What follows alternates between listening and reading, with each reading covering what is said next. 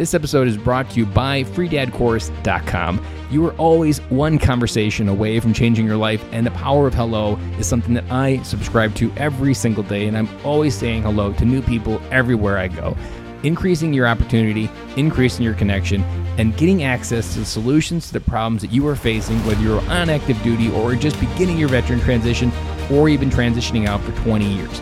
On the other side of Hello are the solutions that you're looking for. Again, head on over to freedadcourse.com, get your five episode audio course to create more connection, create more friendships, and get back to living the life that you're trying to design. Dory 1, this is Fire Team Delta. Dad's coming home. Welcome to the Military Veteran Dad Podcast, where it is our mission to bring every dad home. I am your host, Ben Killoy. I'm a United States Marine veteran, husband, and a father. We will bring authentic conversations to inspire action in your life so we can close the gap between the dad you are today and the dad you want to be tomorrow. This is the Military Veteran Dad Podcast. Dads, welcome to the very first bonus episode for the month of April. If you missed Monday's episode, what we're going to start doing is on the first Thursday of every month, we're going to bring either an author, some type of person, maybe outside the veteran community, but someone that can add value to our lives as dads and help us come home. And then from that, the rest of the month, we're going to take what we talked about in that bonus episode and continue the conversation on our website at militaryveterandad.com through our blog posts and I would encourage you to comment on those blog posts because that's where we'll go ahead and engage in different conversations and topics and begin to start to unwind this topic of having those 10 minutes of connection with our kids and really some of the struggles that can prevent us from making that connection. It sounds really simple in this episode, what we're talking about, but at the end of the day, there are days where you're like, it seems like it's a mile away from having that 10 minute connection. We dive into a lot of different areas with this. Alisa touches a lot of different nerves within being a dad and how that psychology plays out in, in adults and in our kids. And this episode really just goes down to the core and cracks are wide open. Before we get started, I'd just like to ask if you haven't reviewed the podcast yet on iTunes, I would really appreciate it. Those reviews are the lifeblood of any new podcast, and they help us climb the charts and help us reach even more military veteran dads. Remember, we have a mission to bring every dad home, and everything we can do to try to connect more dads to this mission and this information, the more dads we're going to bring home, and the more dads we're going to make an impact in the lives of our children. Now, without further ado, now on with my conversation with Alisa Van Langeveld. Good morning. Today on the show, I have Alisa Van Langeveld, and she is a expert within psych- child psychology, and she's here to join us and help us connect with our kids in simple ways. And uh, Lisa, welcome to the show. Thanks, Ben. I'm glad to be here. Go ahead and tell us a little bit about yourself and your background. All right. I am a university adjunct professor in a family studies department. I've been teaching at the university for 10 years. My areas of research include interpersonal and group communication, and family communication is a part of that, as well as generalized child development and family processes and parenting. Um, I went to college for 10 years studying all of that, and then I've been teaching at the university for 10 years, and I'm really passionate about it. Um, my focus is on parenting and connecting to children in meaningful ways that it benefits both the parents and benefits the kids. I'm also a parent. I have four kids at home. My oldest is 10, my youngest is three, and I work, obviously, so I'm invested and want to find ways to connect to my kids meaningfully in a day that has limited hours. Everybody has limited hours. So, how do we make the most of that? And called 10 Minutes Together, which talks about the importance of spending 10 minutes together one on one with your kids. And I really believe it. What got you started, but then what sparked your, uh, your passion towards uh, children and family? So, I, for a long time, ever since I was a child, being successful in my family mattered to me. So, my parents divorced when I was young. I was nine, and I was raised in a single parent family with five kids. I'm right in the middle of five and we grew up in a really conservative community and the people around us were really kind but i definitely felt the message that our family was broken that our family was less than and that hurt and i was convinced that i was going to win that role of parenting in the next generation. So I was going to be the best possible parent that I could. And so for me, the tools to become the best meant I'm going to study it and become an expert as best as possible. And I did. I, I studied children and family and parenting for 10 years and then um, started having all my own kids too. So it's really personal for me. It comes from a deep sense of this is something that these can be successful if you don't look like other families, if you have barriers in your families or setbacks or struggles in your families, none of those should be an excuse for why your family's not doing well. And so, how do we overcome those things? It feels really personal and means a lot to me. I like that. And so much of events as our childhood that a lot of us don't ever fully understand them. And Tony Robbins always asks the question of whose love you craved the most growing up in his uh, seminars. And like that question, he can unravel a thread a mile long of, of their life and who they are today. And and you wanted to be someone differently than that person. You craved a, a family that was together and felt loving. And that's awesome that you went out into the world and tried to create a dent into it and end the chain of broken families. Yeah. Well, and what I really wanted to do was make an impact for individuals within those families. Like families come in all sorts of different sizes and styles and, and configurations, and I find that to be less important than the relationships inside those families.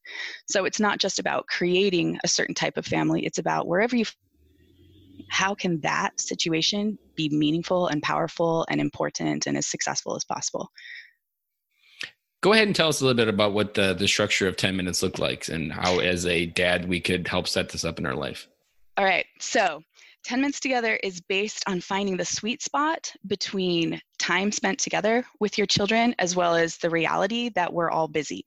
So, how do we make it long enough to be meaningful and short enough to be doable? And I've settled on this concept of 10 minutes together. There's nothing magical about 10 minutes except that it is absolutely do- doable and it is long enough to be really meaningful. So the focus is on one on one connection time we create a variety of systems or groups. The first one is the entire family. So big, think about a big circle wrapped around mom, dad, all the kids, and anyone else that might be in that big family system. And that that's an identity, that's a group culture that matters, and connection there matters. But what also matters are subsystems within that group. So parents, create a subsystem, mom and dad, and then each parent with each child is their own subsystem. We call those dyads for two. There's each dyad matters. So mom to every kid, dad individually to every kid, dad to mom, and then also each child to each other. All of those subsystems, all of those dyads create opportunities for meaningful, important connection in the family relationship. So my focus then, this 10 minutes together, is on the dyad of the parent to child. And dads are a really important dyad, a really important relationship in children's lives across the board. The research on children shows that kids that have an involved emotional relationship with their fathers, they do better in every area academically, cognitively, physically, emotionally, socially, in every area, kids that have involved dads they do better. And the, re- the reverse of that is also true. Dads that have a more involved and meaningful relationship with their children, they are doing better. They find parenting to be more satisfying. They're um, generally have better well-being in their own self-esteem. So this connection in these dyads makes a big difference in our lives. So 10 minutes together is about getting that connection in the real world when we also have to get kids to school, do our jobs, mow the lawn, do all the other things in the day. Um, there are seven steps that I've laid out for 10 minutes together, but the steps are not particularly important to achieve every time. It's just kind of a guideline to get the most out of that 10 minutes together. If it's not working or steps get skipped, that's no problem. The heart of the message is all connection matters. Every time you connect to your kids, every time you spend time with them or non-verbally look at them, smile, um, hug, all of that matters. So to get the most out of 10 minutes together, there are seven steps. And uh, steps down, we'll have a printable that will be available. So um, you can print off these seven steps as a review, as well as some ideas on how to spend time together. So the first step is to set the environment. As best as possible, one-on-one time should be alone with as few distractions as possible. So go into another room if there are other family members in the house, if that's possible, and put away your phone put away other distractions, turn off the TV, put away your other distractions. So set the environment is number one. Number two, have a clear start. The importance of a clear start is that it really sets this time apart from other time in the day to show I want to be with you. I want to spend time with you. I value you. You're important to me. So, the way you have a clear start is verbally. You just say, Hey, we're going to have 10 minutes together. In our family, 10 minute time is something we've been doing consistently over time. So we just talk about it as 10 minutes together. So I can say to my kids, hey, we're going to have 10 minute time. Or my kids actually say it to me too. If they're having a hard time, they're feeling disconnected, they'll come to me and say, hey, mom, can we have 10 minute time? Which is a pretty cool way for them to regulate their own emotions and work through problems and, and seek me which on connection. the best days are unregulated Absolutely. They're all unregulated. And for me too. I mean, this is something that we spend our lives trying to learn how to do. Yeah. So have a clear start. Um, if it's not something that's familiar in your family, then just say, hey, I've got 10 minutes and I want to spend it just with you. Because that's a really cool message to tell your kids. Like, I have time and I want to be with you. So that's step number two, have a clear start. Step number three is to connect at the beginning and to connect verbally and non verbally. The verbal connection is something simple where you just say, I love spending time with you, or I'm glad I get to have this time, or I'm excited to be with you. The verbal connection matters, but the non-verbal connection matters even more. The nonverbal connection is any way you use your body um, to communicate to your child that you're excited to be with them and um, you want to be with them. So, what that includes is eye contact. Are you looking at them? A smile, hug.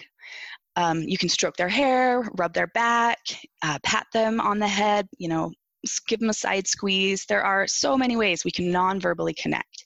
Now, the reason the nonverbal connection matters so much is because it is such a powerful way to communicate. In fact, when we are communicating, if our nonverbal and our verbal messages do not match, the nonverbal will win every single time. And let me give you an example of that. If I say to my kids, I really love spending time with you, that's pretty flat. Okay, maybe I believe you. But if I say it like this, I really love spending time with you, that sends a different message. And if I say, uh, yeah, I really love spending time with you, yeah, it's a totally different message. So we, we need to make sure that these messages match. And if they don't, let the nonverbal win. So, how are we showing them nonverbally that we're present, we're excited to be there? This also includes um, how we listen and we do active listening, or if we're paying attention and looking at them with our eyes. Um, so connect. That's step three. Step four is engage. It's do the thing, whatever is the thing. If it's playing, if it's reading a book, if it's doing a puzzle, if it's climbing on the jungle gym, if it's um, looking for bugs outside, whatever is the thing. And included in that principle that we'll have available for your listeners, I'll include a whole long list of ways that dads can engage with their kids so that you can come up with so many ways to do this quick 10 minutes together. At the end of the 10 minutes, have a clear end. And one thing that I do is set a timer for my kids. And the timer is not meant to say like, "Ugh, I want to get out of this time as quickly as possible," but it's meant to put some some boundaries around the time so that we know that life is going to continue on and we have to get other things done so it's going to come to an end eventually. So when my little timer goes off, I'll connect again. And then that's step six connect again at the end, both verbally and non verbally. Another squeeze, another hug, eye contact, a smile, and thank them. Thanks for spending this time for me. I love spending time with you. We'll do it again. And the we'll do it again really matters um, because what we're trying to t- communicate to our kids overall is that they matter to us so much that we're going to prioritize that time together so we have to do that consistently. And that's step seven be consistent. It doesn't have to be every day. We're not looking for perfection here. We're looking for meaningful connection. And the bottom line all connection matters. So if you do this one day a week, you're winning. Connection matters. If you do it three days a week, you're winning. Connection matters. If you could, if you have multiple kids, I have four kids. I never get all four kids done in a day, almost never, but I get two done every day and then the next day i do the other two and we swap back and forth or my husband might connect with a cup with two on one day and i do the other two so it's really fluid and perfection is not the goal but every time we do this it makes a difference all connection matters I like that. And I didn't really know what I was doing. But for a long time, I used to read to all three of my kids at the same time. They'd each pick a book, they'd all sit down together. It was always absolute chaos. Just like two and a half weeks ago, I decided I don't know where it came from, but I was going to just sit down and read each book in their own bed. They each get a book, one book, and they would each wait and they wouldn't be able to interrupt each other's time and it would just be that time together. And the physical touch you were talking about, like my son will like cuddle up closer and like want me to wrap around it. Like there's a moment where he feels more connected and safe in that moment as I'm reading the book. And I've never really felt him. He's a boy that's four years old, so he's always on and crazy. And like this is like the one moment where he like kind of slows down and calms down, and almost to the point where he'd fall asleep, which he rarely ever does on you because he's just always on. And I can instantly start to see that impact. Where yeah, I love that getting an impact on them. You know, what I really love about that is you really have figured out like that one on one time matters for him and he responds differently. He mellows out and he wants to have this physical touch and, and affection. And his love language is physical touch, but more of like yeah. as a boy, it's roughing, roughhousing. But there, there is a different side that he's looking for. And I'm creating the space for it to be filled. And I don't always have enough of the detective mindset, but I've always generally entered the mindset that whenever a child is acting one way it's usually because there's a deficit some completely other area of their life that's nothing to do with whatever they're acting out. It's either a gap from our connection or something at school. And i would almost say like 90 you probably can give a better statistic but i feel like it's 90% whatever they're doing is just an opposite reaction of some gap in their life that hasn't been filled or some causality effect yeah, absolutely. In fact, what I look at with my children when they're misbehaving and what is true of children when they are acting out, and even if it's not misbehaving, but they're wild and they're you know hard to calm down, connection is what all kids need. And so when my kids are having a meltdown i think okay they're feeling disconnected and we need to we need to connect again. Or if they're acting out at school like they're feeling disconnected. So the solution to so many different behavioral problems or struggles is this kind of a connection that your kids are feeling constantly that they have their parents connection and kids never grow out of that need. Adults almost never grow out of that need. Like think about your parents. I still want my parents to you know tell me i'm doing a good job and that they're proud of me and i'm grown um, so it, it, it matters for all ages of kids, and it's never too late to start. If this isn't something that you've been doing for all of your years of parenting, it's never too late to start. It all matters. Every single time we connect, we're doing good things for our kids every time. And I've often, I haven't had a chance to do it yet, but it's in the, it's in the bucket list to go on one-on-one trips with my kids, like far away, to just be one-on-one to, to understand life when they're a teenager, help them explore who they are. Like I feel like that's something in, in 2019 parents don't do a lot is we get so caught up in the rat race of everything that is our life that we don't do a good job and that's why i don't think kids know what they want to do when they go to college because they had no exposure to what life has for opportunities to really understand how they fit into the overall world out there yeah, and I love that you're wanting to kind of coach them through that and be there with them while they're figuring those things out. I think that's really cool. You know, one more thing I love about you reading with your son and him wanting to cuddle in and snuggle with you. I think especially for our boys as they get older, they lose that socially acceptable way to physically connect that we don't cuddle our boys as long as we maybe cuddle our girls or as they get older they don't get a chance to do that. And i think that leaves them with some real disconnection in their relationships. And if you can hold on to having those physical connections with your boys especially as long as possible i think it really matters. And it doesn't always have to be cuddling while you're reading. It can be like a pat on the leg while you're you know driving in the car or like a, a pat on the back as you're um, walking out the door. But like physically touching our kids benefits them and, and it brings in you know neurological um, hormones of dopamine and serotonin that are giving them happy feelings to that connection and i and i sometimes think we rob our little boys of that as they get older so good job dad you're doing a great job there was a book uh, strong fathers strong daughters by meg mm-hmm. Meeker. and that one the one statistic i've repeated a couple times in this podcast is just hugging my daughter that there's a 60% chance less chance you'll have sex by the age of 12 like mm-hmm. that one void of physical touch mm-hmm. has that big of an impact and then if you think about like just the other if you be more intentional with your 10 minutes and through the whole experience i can't imagine the far reaching um it's literally like planting a thousand seeds in one year and just yes. never getting to grow until 20 years later and you see her personality and there's probably going to be moments where i'll see something in her as a young adult to be like something i did 20 years ago somehow shaped that uh, that version of the woman that she became. You know, there is actually some specific research that shows that time spent one on one with kids early on continues to benefit those kids years later. That the kids who got that four, or five years later, they're still kids that are doing better at school, have a little bit better emotional regulation. So you're right, you're planting a thousand seeds, and every time you do it is another seed. So the goal is not, I better be planting a seed every single day, and if I'm not, then I'm failing. There is no failing here, there is only growth here. That every time you do it, you're doing good. And as veterans, we often get hung up on our service as our legacy, but this, our legacy of our services in the past and the one thing that's continuing in the future far beyond who we exist is our kids. And so we have to transition that mindset of our legacy. And i've best heard the description of legacy as planting seeds in a garden you never get to see grow. And that's what all these little 10 minute things are is little seeds in a garden that you'll never get to see the full tree grow to its potential yeah. but you know that's going to be there and that's your le- that's your next legacy looking towards the future and if you hold yourself onto the past there's nothing but regret maybe second doubt self-doubt undealt with emotion, maybe sadness if you lost a, a friend in the military.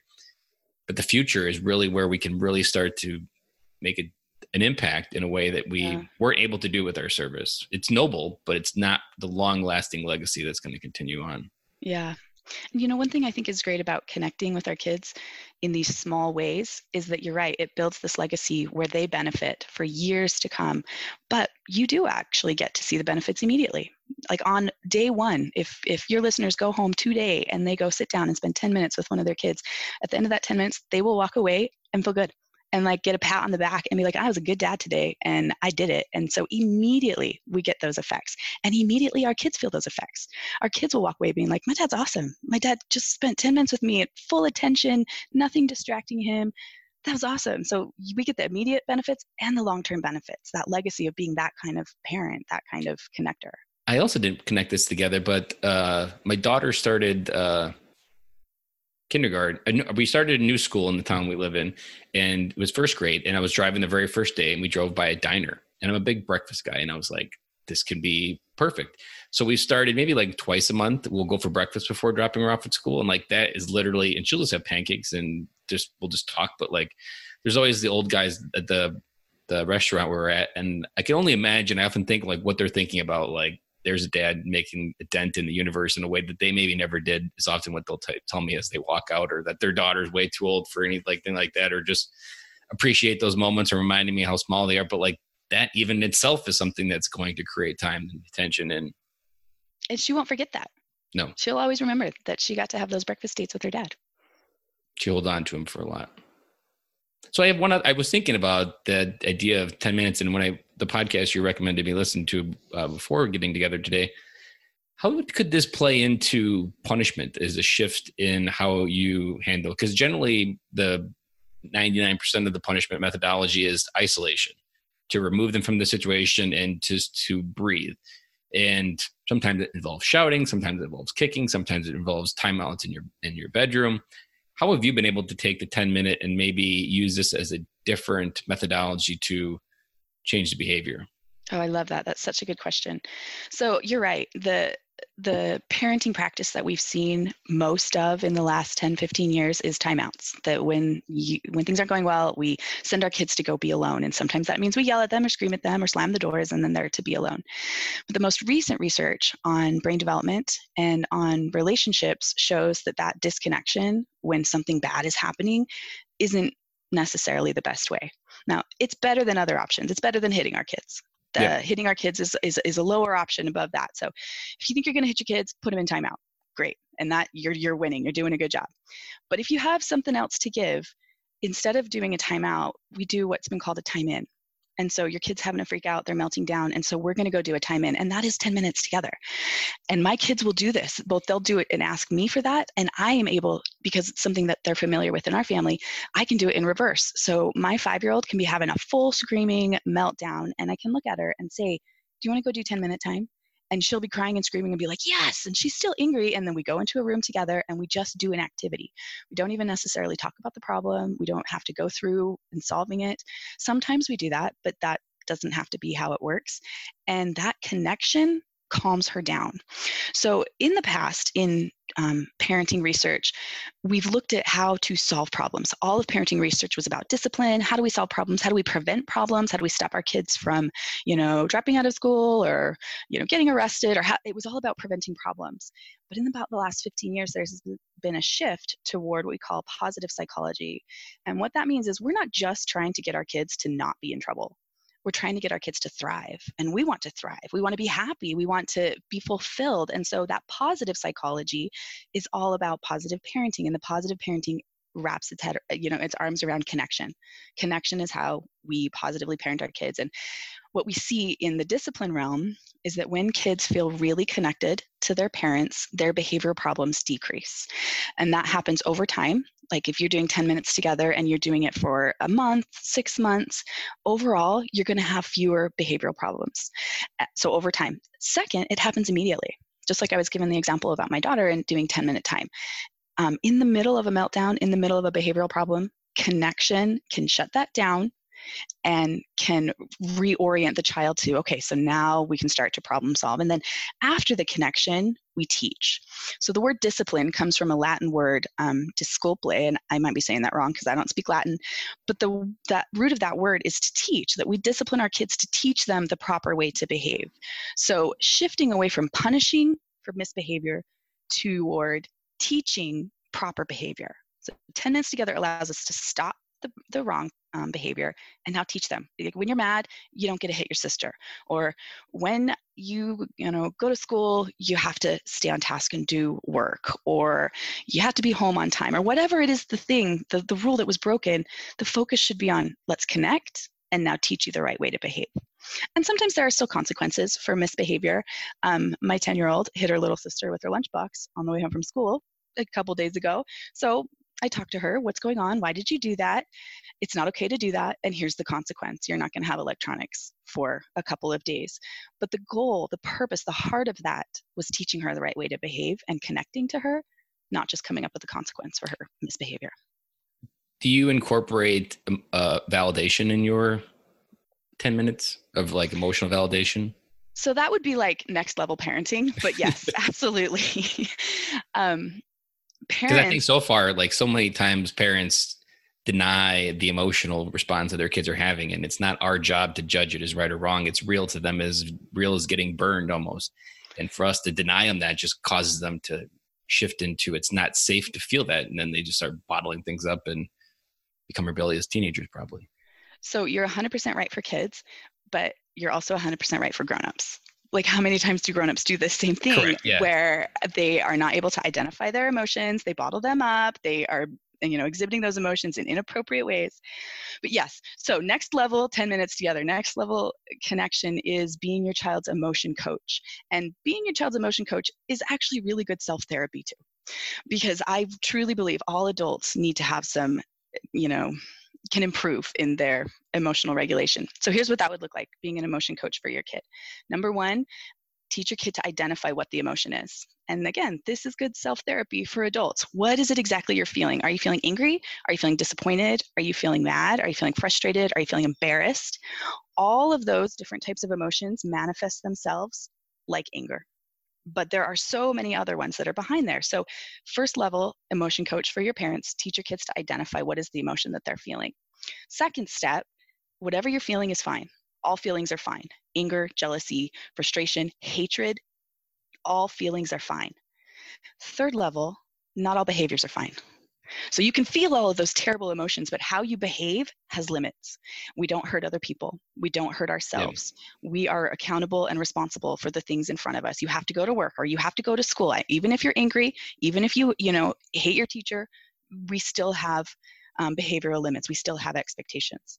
I'm so, always reminding myself that uh, emotions are meant to be felt and understood, not suppressed.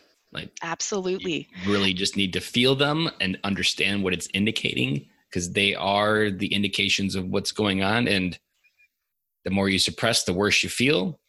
And so eat your emotions in every meal. It's kind of just came to my head right there.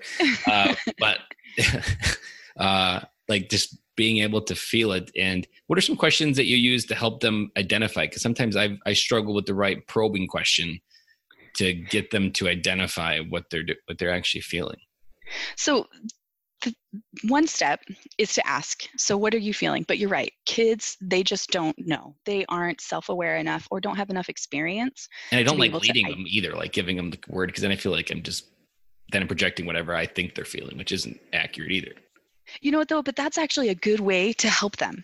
Because if you project that or if you say that like you seem angry or you seem frustrated or you seem sad it gives your child a chance to evaluate is it sad? Yes or no and so then they'll say like no i'm not sad i'm mad.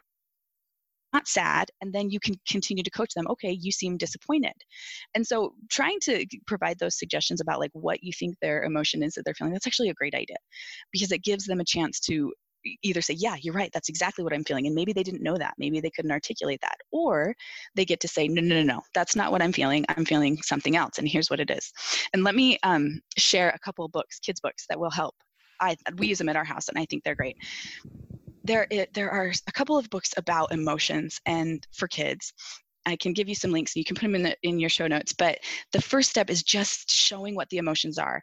And so it'll be a picture of a kid that looks like really angry and it'll just say, I am angry. And it's trying to teach children to connect the feeling of anger with the nonverbal behavior of anger. So remember, we talked about how important the nonverbal behavior is and that we most of our communication from human to human is nonverbal. So we learn how to show other people we're angry and we act out in anger without even always knowing mentally that what I'm feeling is anger, but we're acting it, we're it. So the first step is children's books that just identify emotions. So kids have this wide vocabulary of different styles of emotion. Like it's not just sad or angry. There's so many other emotions in there: jealousy, disappointment, frustration, fear, that's the first step. Second step, and I love this book, I think it's good for adults and for kids, is called Rabbit Listened. And it's about this little boy, and something terrible happens.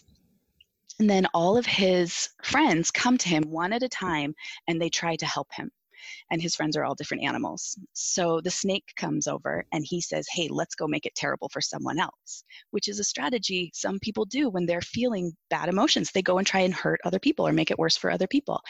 Um, and the ostrich comes and says, Hey, let's pretend like there is no problem which is a strategy a lot of people do like no i don't have a problem there's nothing wrong here so this this whole range of, of friends come and they they show all of these unhealthy ways to handle this working through this bad thing that happened to the kid. And then the rabbit comes and the rabbit just listens and the rabbit you know says i'll sit next to you. And the little boy is just lets the rabbit sit for, by him for a while and then the little boy on his own starts to process through all of those pieces and the rabbit just stays with him. So i think that's good for adults and i think that is such they're having huge, huge meltdowns, it's not my job to fix it. Maybe I'll help them identify what that feeling is. I'll talk to them about their limits on how to behave when they feel that feeling. But really, they get to just have that feeling. No feelings are wrong, no feelings are bad. And so just feel that feeling. And while you're processing through that feeling, you might feel like you want to go hurt other people. You might feel like you want to pretend like it's not there. You want you might feel like you want to rage and scream at the world. All of those are okay, but the rabbit just sits there with the boy while he goes through all of those feelings on his own and then at the end he's okay. And they go on and they go back to playing. But i i see my job as a parent a lot like that that i'm there to help my kid process through all of those emotions. I don't punish them for their emotions have whatever emotions they want. As adults we can have whatever emotions happen too. But how we act with those emotions has some limits on it. And in the end sitting with your child sitting with your friend as they go through all of these emotions that's one of some of the best things that we can do to support our friends and our kids. I think you'd like this. There was a, a speech that I, I heard a few months ago, and it was be the rainbow to someone's storm. And essentially, that storms only come after, or rainbows only come after a storm. And I've taught this to my daughter as far as relationship to kindness. Like, you see someone having a storm, like, be their rainbow, like, whatever you think they can need, like, to show up in their life, to just be that rainbow and somehow that rainbow idea because they all love rainbows and it, it's translated and i would ask her if she was what rainbow she gave away and sometimes she'd say she gave away a double rainbow and like that also i think teaching them to also emotionally coach kids who have that look on their face like be the rainbow be the friend that you wish you had sometimes when you have that look on your face. Yeah i love that. And you know what what has to happen in order to be that rainbow is one you have to be present. You can't run away. You can't not be there age. So be present even while people are going through really crappy things, even while your kids are going through crappy things. Don't run away. Just be present with them. You don't have to fix it, just be there. I like that. And When you run in through the the 10 minutes and the emotions, how do you balance trying to not be their friend? Because that's something that I've struggled with growing up. I didn't have a lot of friends in my life, so I've always had this constant feeling of trying to be liked. And that's also perpetuated in my parenting and trying to create a barrier of discipline, but then being firm, but then also not being their friend, but being their parent, but then also wanting to be their friend so that they can feel safe. How do you handle that through all of this as well? Good. That's a really good question. So, in the parenting research, there have been identified a couple different parenting styles, and all of us fall into one of these four different styles. And it's about patterns. It's not like, you know, sometimes I seem like all of the different styles, but overall, I want to be in this particular style. So, the four styles are based on warmth and connection with your children. So families can be and parents can have high warmth and high connection or low warmth and low connection. And then the second criteria is boundaries and limits and expectations, firmness, control. Um, and you can be high on that or low on that. So when you have these high lows, it creates these four typologies. The goal and across the board, what the research says is all kids do better in, in, parents that have a high level of warmth and connection and also a high level of limits and expectations. So when we run into that risk of feeling like, am I being my kid's friend? The way be be warm and engaging with them, but also maintain high expectations. In this family, we don't hit, or we you know do our homework, or whatever is the expectations. We kind of fail and slip more into that friend category when we're not helping our children become adults. We're not teaching them how to behave properly in we don't have those limits. So that's called authoritative. Authoritative parenting is high warmth and connection, high expectations. And as I'm making parenting decisions, I often check in and say, okay, so am I having high limits, high expectations here? Am I having high warmth here? Now, the other three categories then are, you know, different variations of that. So high warmth and connection and low expectations, that is the group that is more like your friend. And that's called permissive parenting, where there's kind of like, whatever you do is fine. I don't care. Um, I'm more concerned about not making you mad or criticizing you than I am about making sure that you are, that you have high expectations, that you're doing the things that are required of you. Uh, those kids struggle. They they don't do as well as kids that have high expectations there. And then the other two categories, um, there's low warmth, low connection, and high expectations. And that is called an authoritarian style. And that style actually crops up a lot in military families because it does mimic a lot of the dynamics that are found in military service where it's like i'm the boss you do what i say there's no questions asked and i'm not going to cuddle you and, and coddle you about it and sometimes families parents take that home and then they replicate that same action in their families so authoritarian is um, and kids in authoritarian families often rebel. They get to a certain age or they find ways to break those rules and break out under those high expectations. Now, again, remember the high expectations are not the problem. What the problem is there is the low warmth or low connection. And so if you know someone's listening and they're feeling like, oh, you know what, that's me. I am that authoritarian parent. That is how I do it. It's because I say so. That's why I'm the I'm the the dad. That's why. The way you solve that, the way you up level your parenting then is you build in that high connection. You build in that high warmth. And 10 minutes together will do that. So go ahead and keep your high expectations. That's not the problem. The problem is is the warmth there. And then the last category is low expectations and also low warmth. And those are called disengaged parents. And those kids eh, they're just disconnected from their parents almost entirely and they struggle as well. So, bottom line, the goal is high warmth, high connection, as well as high expectations and those are the best style of parents. It's called authoritative parenting. Um, if you're feeling like I don't want to be my friend, then what you do is you bring in those expectations, you enforce those expectations of your kids. I like that because then it it feels I, I can feel safe and i think a lot of even just being authoritative is matching your actions and your words of just following through that you said they needed to do x and then making sure they did it and like that in itself gives the the responsibility, the accountability that you're an authority in their life. But at the same time, by having the opposite side, it keeps both sides of the coin healthy. Yeah, you want to be an authority in your life. Kids want to know that there's someone in their life that they can look to to as they have questions, as they're trying to figure out how to be in this world, but they also want somebody in their life that's going to love them and nurture them and is going to be a safe place for them throughout their life. So our goal is on both of those categories, and we can do it. It's that high warmth and that high expectations. And I was thinking about for dads coming home that as veterans, we have a high ego. We have an identity tied to the military. So we already probably have a little bit more of the authoritative mindset with responsibility, do what I said.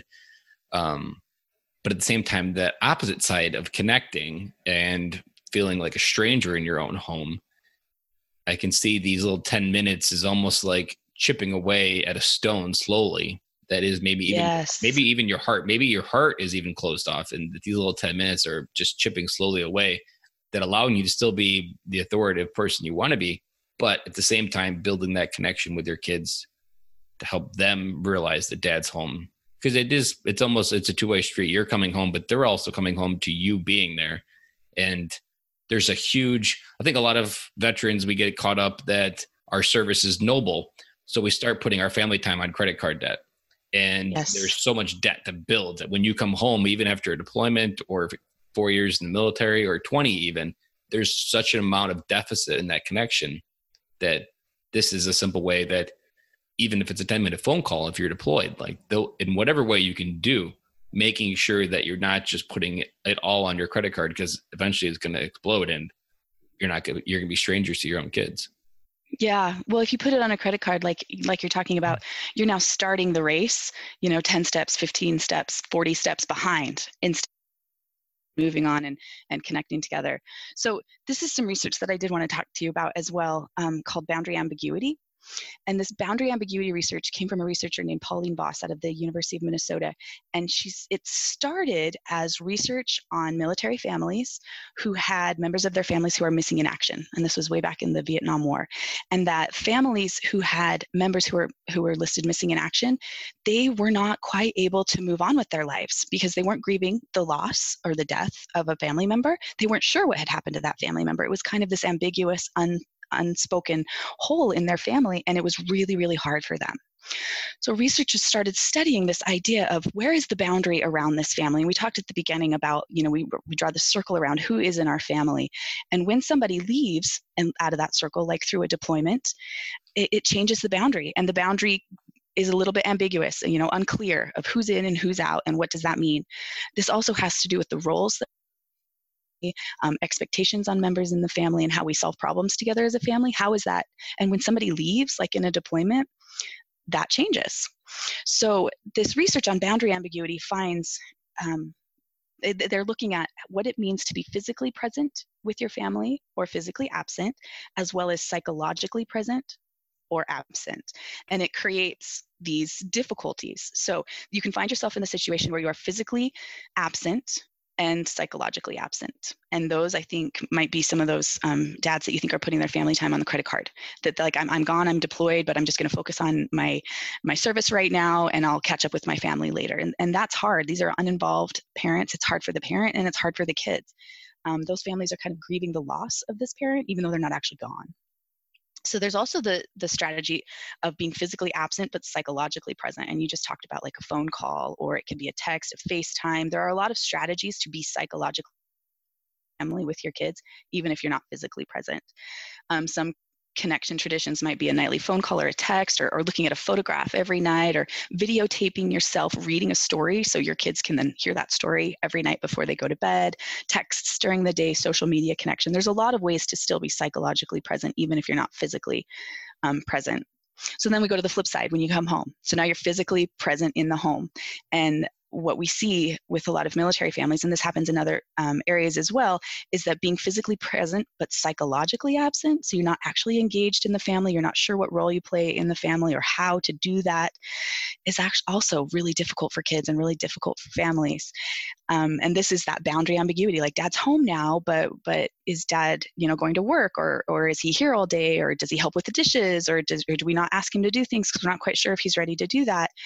That ambiguity is really hard and what the research shows is that there's a little bit of a honeymoon period when um, military military veterans come home of about four months. And in the first four months, it's kind of okay. Everyone's just so happy that you're home and there's this honeymoon. But starting at about four months, that ambiguity, that un, that lack of clarity on, you know, dad's here, but what does that actually mean, starts to break down and starts to show, you know, some behavioral problems in the kids. Some it maybe setback, setbacks in family functioning. And that lasts usually about four to nine months. And in that four to nine months, so if you're in that period, the way you move through that period successfully is you talk about it. You got to be really clear about like, what, what am I doing in this house? What roles do I have? Do I put the kids to bed at night? Do I help with dinner? Do I do the grocery shopping? Do I mow the lawn? Am I in charge of the cars? What is it I'm doing?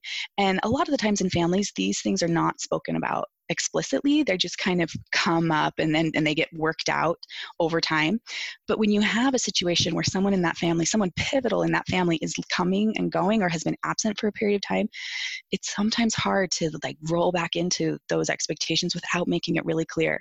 So i suggest sit down with your spouse or your partner and be really clear i, I want to be more involved with the kids or it's really hard for me to be with the kids right now and I really, if you can still be in charge of putting the bed or, or whatever, but just be really clear about what role you're playing in that home. And then connecting to your kids. Um, even if you're not the one that's getting them ready for school or putting them to bed at night, this 10 minutes together still matters so that they have that. Like, like dad's home and he's with me. He's psychologically with me. He's giving me his attention. He's not still gone. He's not still deployed because that's really hard in this boundary ambiguity research is this idea of physically present and psychologically present. And I think that that's a good um, kind of self check-in for for veterans coming home to be like okay i'm here i'm home but am i psychologically home? And how do i do that and 10 minutes together is how you can do that with your kids. And a really explicit conversation is how you can help do that with your spouse or your partner. Did you see the viral video of the taekwondo coming home video where yes. Oh my gosh. Those make me cry every single time. They're so tender. It reminded me of something that before he takes his blindfold off there is this internal tension in his kid's heart. And the moment he sees his dad the tension's gone. And that tension i think is what you're and then almost just the abundant emotion that they run on is probably that four month honeymoon. Like there's that buildup of tension of emotion and it runs its course. But then just like in marriage, there's a honeymoon phase and you got to figure out how to do life together again. Same idea. Yeah. And you know what I loved about that video? The, the kid still had his blindfold on and the dad used a nickname for him. And the kid knew, he knew this is my dad, but he couldn't, but, but wait, so psychologically, my dad is here. That was my name. But physically, is he really here? Is that really him? Is that really him? And he was struggling and struggling to get the blindfold off. Oh my gosh. I thought that was so tender. Those moments, they really, really like they they really they get me going me. every time. They're like, beautiful. Yeah, they're beautiful. Without crying my eyes beautiful. Out. But it's hard. It really illustrates how hard it is. It's hard. It's hard for parents and it's hard for kids.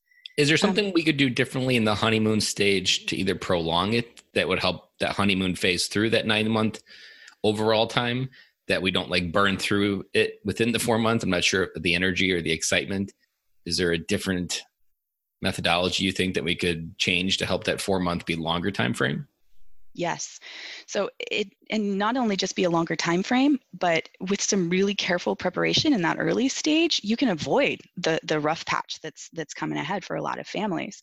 So the way that you do that is to integrate into the family clearly so have these clear conversations with your spouse about what what role do i have here? What am i in charge of here? Or how do we you know how do we balance laundry together? Or i know that um, a lot of veterans coming home don't quite want to like like step on the toes of their partner who's been running the show while they've been gone and, and i think that's really respectful.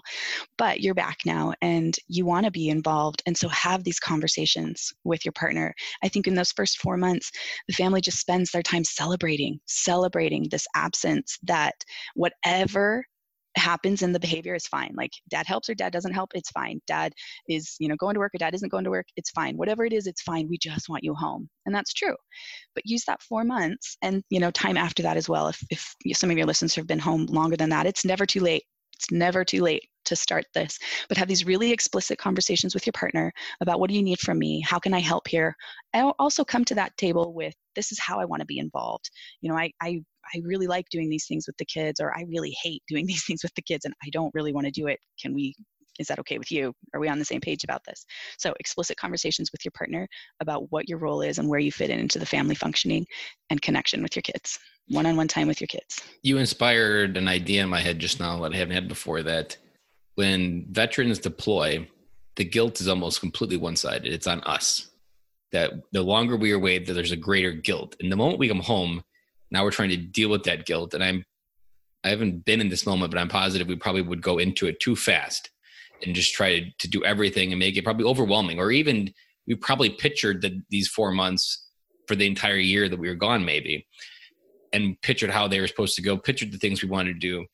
But i think it's also important to have we were talking before we started recording about asking the simple questions of how do you want me to come home to your kids even? Like i've been gone for a while. What's something you want to start doing that and i'm positive it would be something silly and stupid of how simple it was. Simple time bombs that we talk about in every podcast that letting it come on their terms is probably also a way to not overly run through the energy or even create maybe overwhelm on their part because they did learn to live without you and they've got to almost reconnect what you're talking about remove that boundary to bring the emotional and the physical back together and help just ask your kids what do you want daddy to do more with you? Like that's a powerful question that puts the ball in their court and i'm it's going to be something simple and but that's exactly what they need. It's just the simple things not the complicated yes. things that we say in our head. We don't need the long vacation. We just need to play catch maybe in the backyard is probably what most eight year old boys would say to their dad like i've just really wanted to play catch with you for the last year. Let's start yes.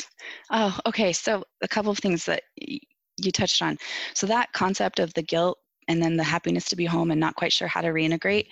That's called boundary ambivalence in the research. And ambivalence is just this idea that you feel more than one emotion at a time, that you can feel excited to be home and guilty that you're home and sad that you're home and scared that you're home and whole range of emotions and your family might be feeling those things too that it, it's it's disruptive or it's scary or they're not quite sure how to handle or how to talk to dad like there's a whole range of emotions.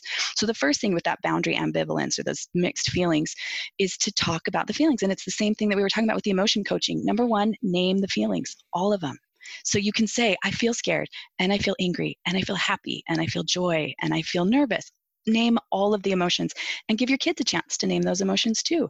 Have some family, lots of family conversations about how are you guys feeling about dad being home and what can we do next? What can we do to make it better? So, first thing, that same emotion coaching. Second thing is getting, you know, one suggestion you and I talked about before was getting started with 10 minute together time. One way to do that is to ask your kids, what do they want to do? And a simple way we did it in our family is we just sat down with our kids and said, you know, mom and dad want to start spending more one on one time with each of you, and we want to know what you want to do. And we gave them a blank sheet of paper and they wrote their names in the middle, and they're just little kids. Not all of them can even write.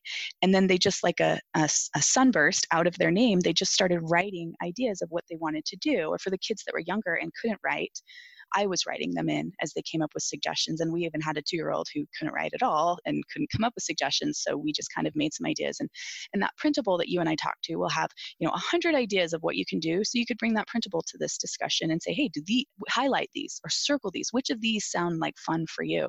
Because you're right. Your kids just want to be with you. They want to play catch with you. They, they just want to be with you, present with you. And so to tell them like, hey, I'm here and I'm going to do it. You tell me how you want to do that. It's this really powerful connection.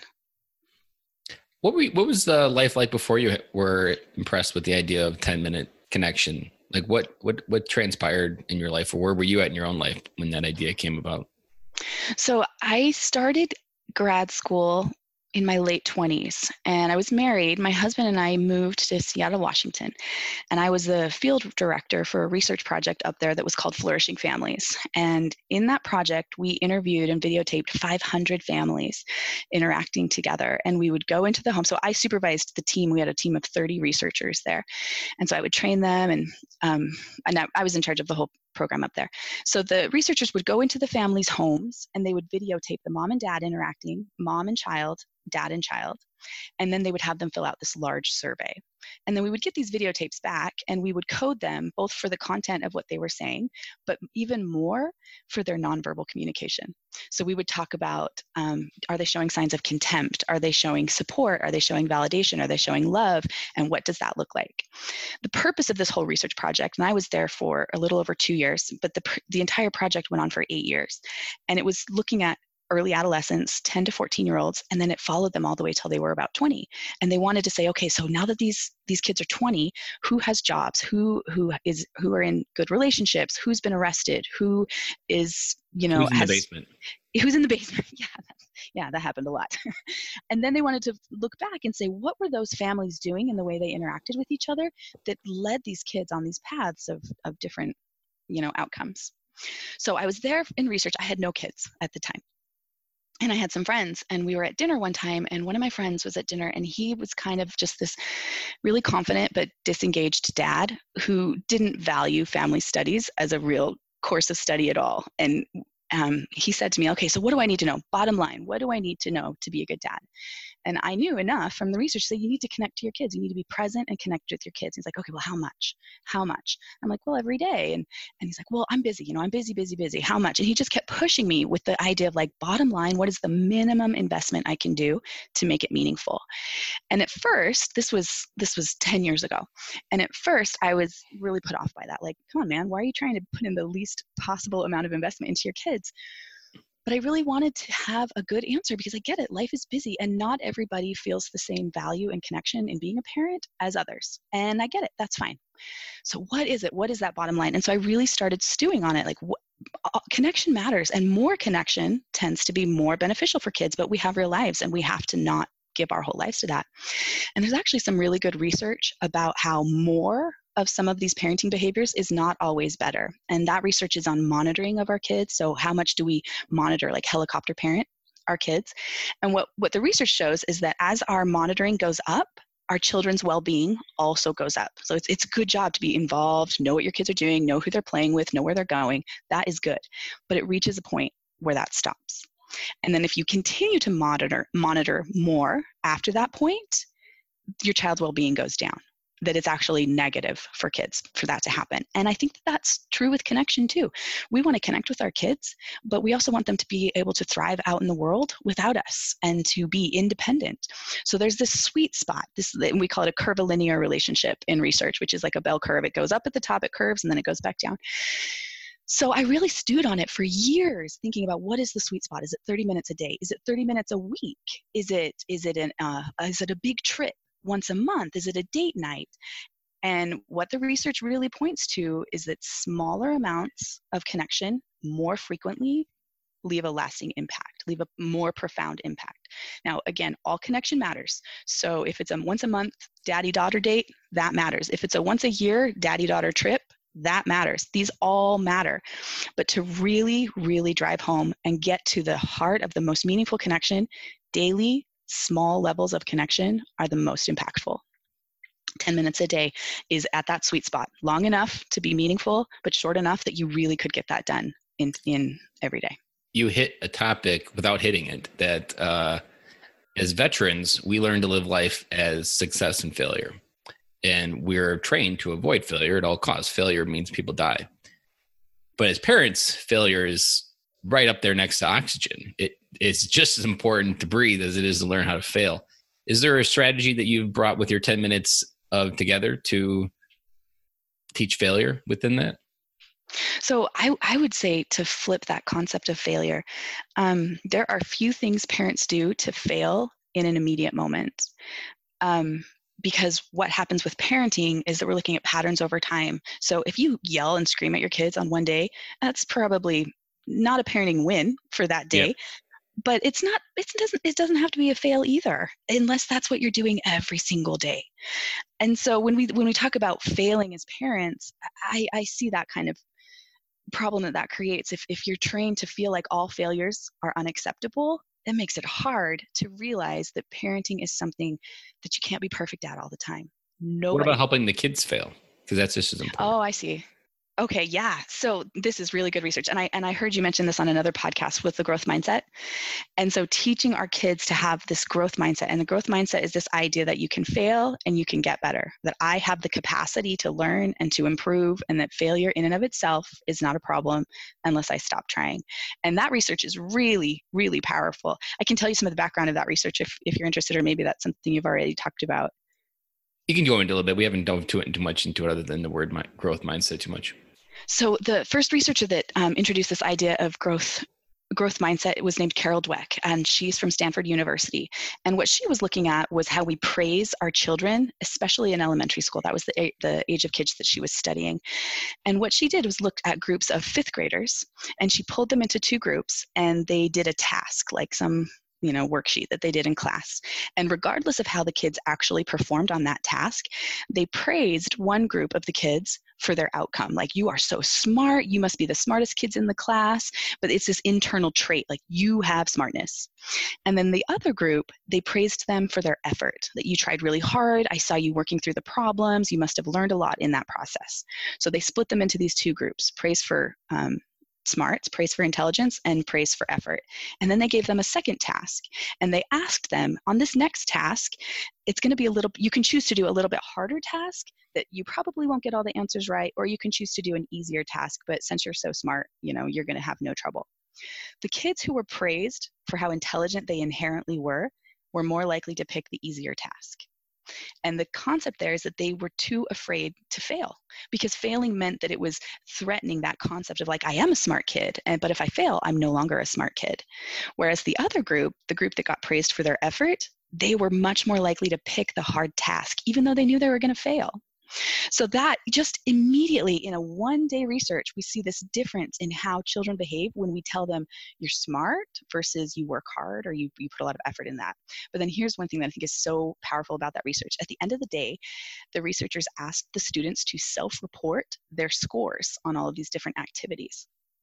The kids who had been praised for their natural intelligence, they lied even though it was an anonymous self report. Nobody was going to associate their scores with them as individuals, but it still mattered to them to perpetuate this idea of this is who I am, and they lied about it. So that that kind of initial research really sparked this growth mindset movement. So, growth mindset is this idea that I can learn, I can fail, and it's okay. The opposite of that is a fixed mindset. A fixed mindset is that however smart I am, I already am. No matter what I do, I'm not going to get more smart and it's it's a it's a really difficult place to be in especially when you do fail because all of us fail. Because when you fail all of a sudden you are a failure and you can't fix it versus on the growth mindset side when you fail it's just another way you learned to not do that and you do it different another way and you you try again. Um, at my kids school their school counselor teaches growth mindset to the entire school and they have posters all around the school that say things like it's a not yet moment. So instead of saying i'm bad at math you can say i don't know math yet or I haven't gotten the answer to this yet, but that I have the capacity to do it in the future. And I think that growth mindset matters a lot for parents, especially if you're reevaluating your parenting, you know, based on some of the things we've talked about and said like, ah, yeah, I'm not doing these things. That's fine. You have tomorrow. You, I've seen it come up in sports a lot where a parent will yeah. them for the result of winning the game. And maybe it was an easy opponent, and then they reach a hard appointment a hard opponent and they just collapse. They want to give up because they no longer have that taste of winning and they want to quit that sport because they they were based their entire persona is based on that result. And I can also see like by doing the result, you're also making the early stages of like imposter syndrome when they're an adult that they've been told this persona all their life, and when they no longer feel that inside, they perpetually become this person that they're not, which then decreases their authenticity and authenticness, and which then makes them more disconnected from society because people don't like unauthentic people. And then you're just dealing with the basic imposter of you feel like you're living a lie. You don't deserve what you have in life because it wasn't about the effort you put into it to get where you are. It's somehow no one said, man, that CEO is the smartest guy in the room. It's about the effort it took that CEO to get there, which is a different way to get to the top. Yeah, absolutely. Some of the research on growth mindsets shows that this transitions during elementary school. That If you ask kindergartners or first grades, first graders if they're good at reading or they're good at math, almost all of them say yes. I, I'm good at this. I'm good at everything. I can do all the things. And by the time you get to fifth grade, almost none of the kids say they're good at it. Like like 10% of the kids say, Yeah, I'm really good at math or I'm really good at reading. Even kids who are good at math and reading, they're much less likely to say, Yeah, I'm good at those things because of that idea of are we training our kids to feel like, Hey, you can be good at something as you continue to learn? Or are we training them to be like, You either are or you're not good at this? You either are CEO style or you're not. You either are a basketball star or you're not. And that is really harmful for kids and for adults. And yeah, it breeds that imposter syndrome that I'm not these things instead of I could be these things, I'm just not yet. Yeah. Like the if when people say when they have the I'm not sure what to call it, but when they break up impossible to say I'm possible and like that is really like I'm possible at anything and anything that's impossible is just something I have yet to learn and learn how to, to do. Perfect. Yeah. That's that's exactly what growth mindset is about. Well, Alisa, we could talk forever. I'm positive of that as based on the conversation we've had just now. If anyone listeners want to follow of anywhere information from you, where can they find you? So I'm on Instagram right now, and my handle is at 10 minutes together. And then that will be expanding moving forward to Facebook and to um, a web page. And I am planning on putting together some workshops and digital courses that are for specific groups. So I, am going to start first with just parent and children together. And then my next level is going to move to siblings together and, and creating 10 minutes together for your siblings. And that is actually one of the best ways to address sibling conflict. Instead of punishing your kids for fighting or worrying that you have to solve it for them, get them to spend good quality time together. That matters. And then I want to expand into dads specifically. So potentially a digital product that is just for dads, like how to how to get involved in this 10 minutes together. Um, so I, I, will have those things moving forward. And then I'm going to be doing a challenge coming up, just a seven day challenge on jumping in, jump starting this 10 minutes together if you don't know how to start. So that's where I'll be online. Right now I'm just on Instagram. Awesome. Well, Alisa, I have, like I said, I have thoroughly enjoyed this conversation, and I know we bought we brought thousands of dads home at some point through people listening to this podcast in the future, and it's been awesome. Let me say to you also, thank you for this audience um, and for the work and the service that you're doing here because it's an important audience with a lot of good work to do. And thank you to your listeners for their service and for taking on the struggle and the challenge of reconnecting when you get back. It's not easy, but it's worthwhile. And again, remember, all connection matters. Every single ounce of connection that you have with your kids, verbal and nonverbal, every smile, every hug, every minute that you spend together, it all matters. It's all of benefit. So start today. It's never too late, and you can do this. You're doing a great job already. You'd probably like this. Uh, I heard it recently from a guy on LinkedIn. Uh, the best thing a veteran needs to hear isn't thank you for our service, it's welcome home. Ooh, I like that. Welcome home and stay home and be home and be physically home. Yeah like it doesn't matter what stage of their life they're at like just welcome home like they were away and now they're home. Like that's the feeling of being home. That's what we want more than I like thank that. you for all right well let me say that then. Welcome home and and your family wants you to be home. Be home. And now you've said it to all the dads listening and now they feel that much more connected to go home and be the badass dads create the yes, legacy we you. want to be. That's a wrap.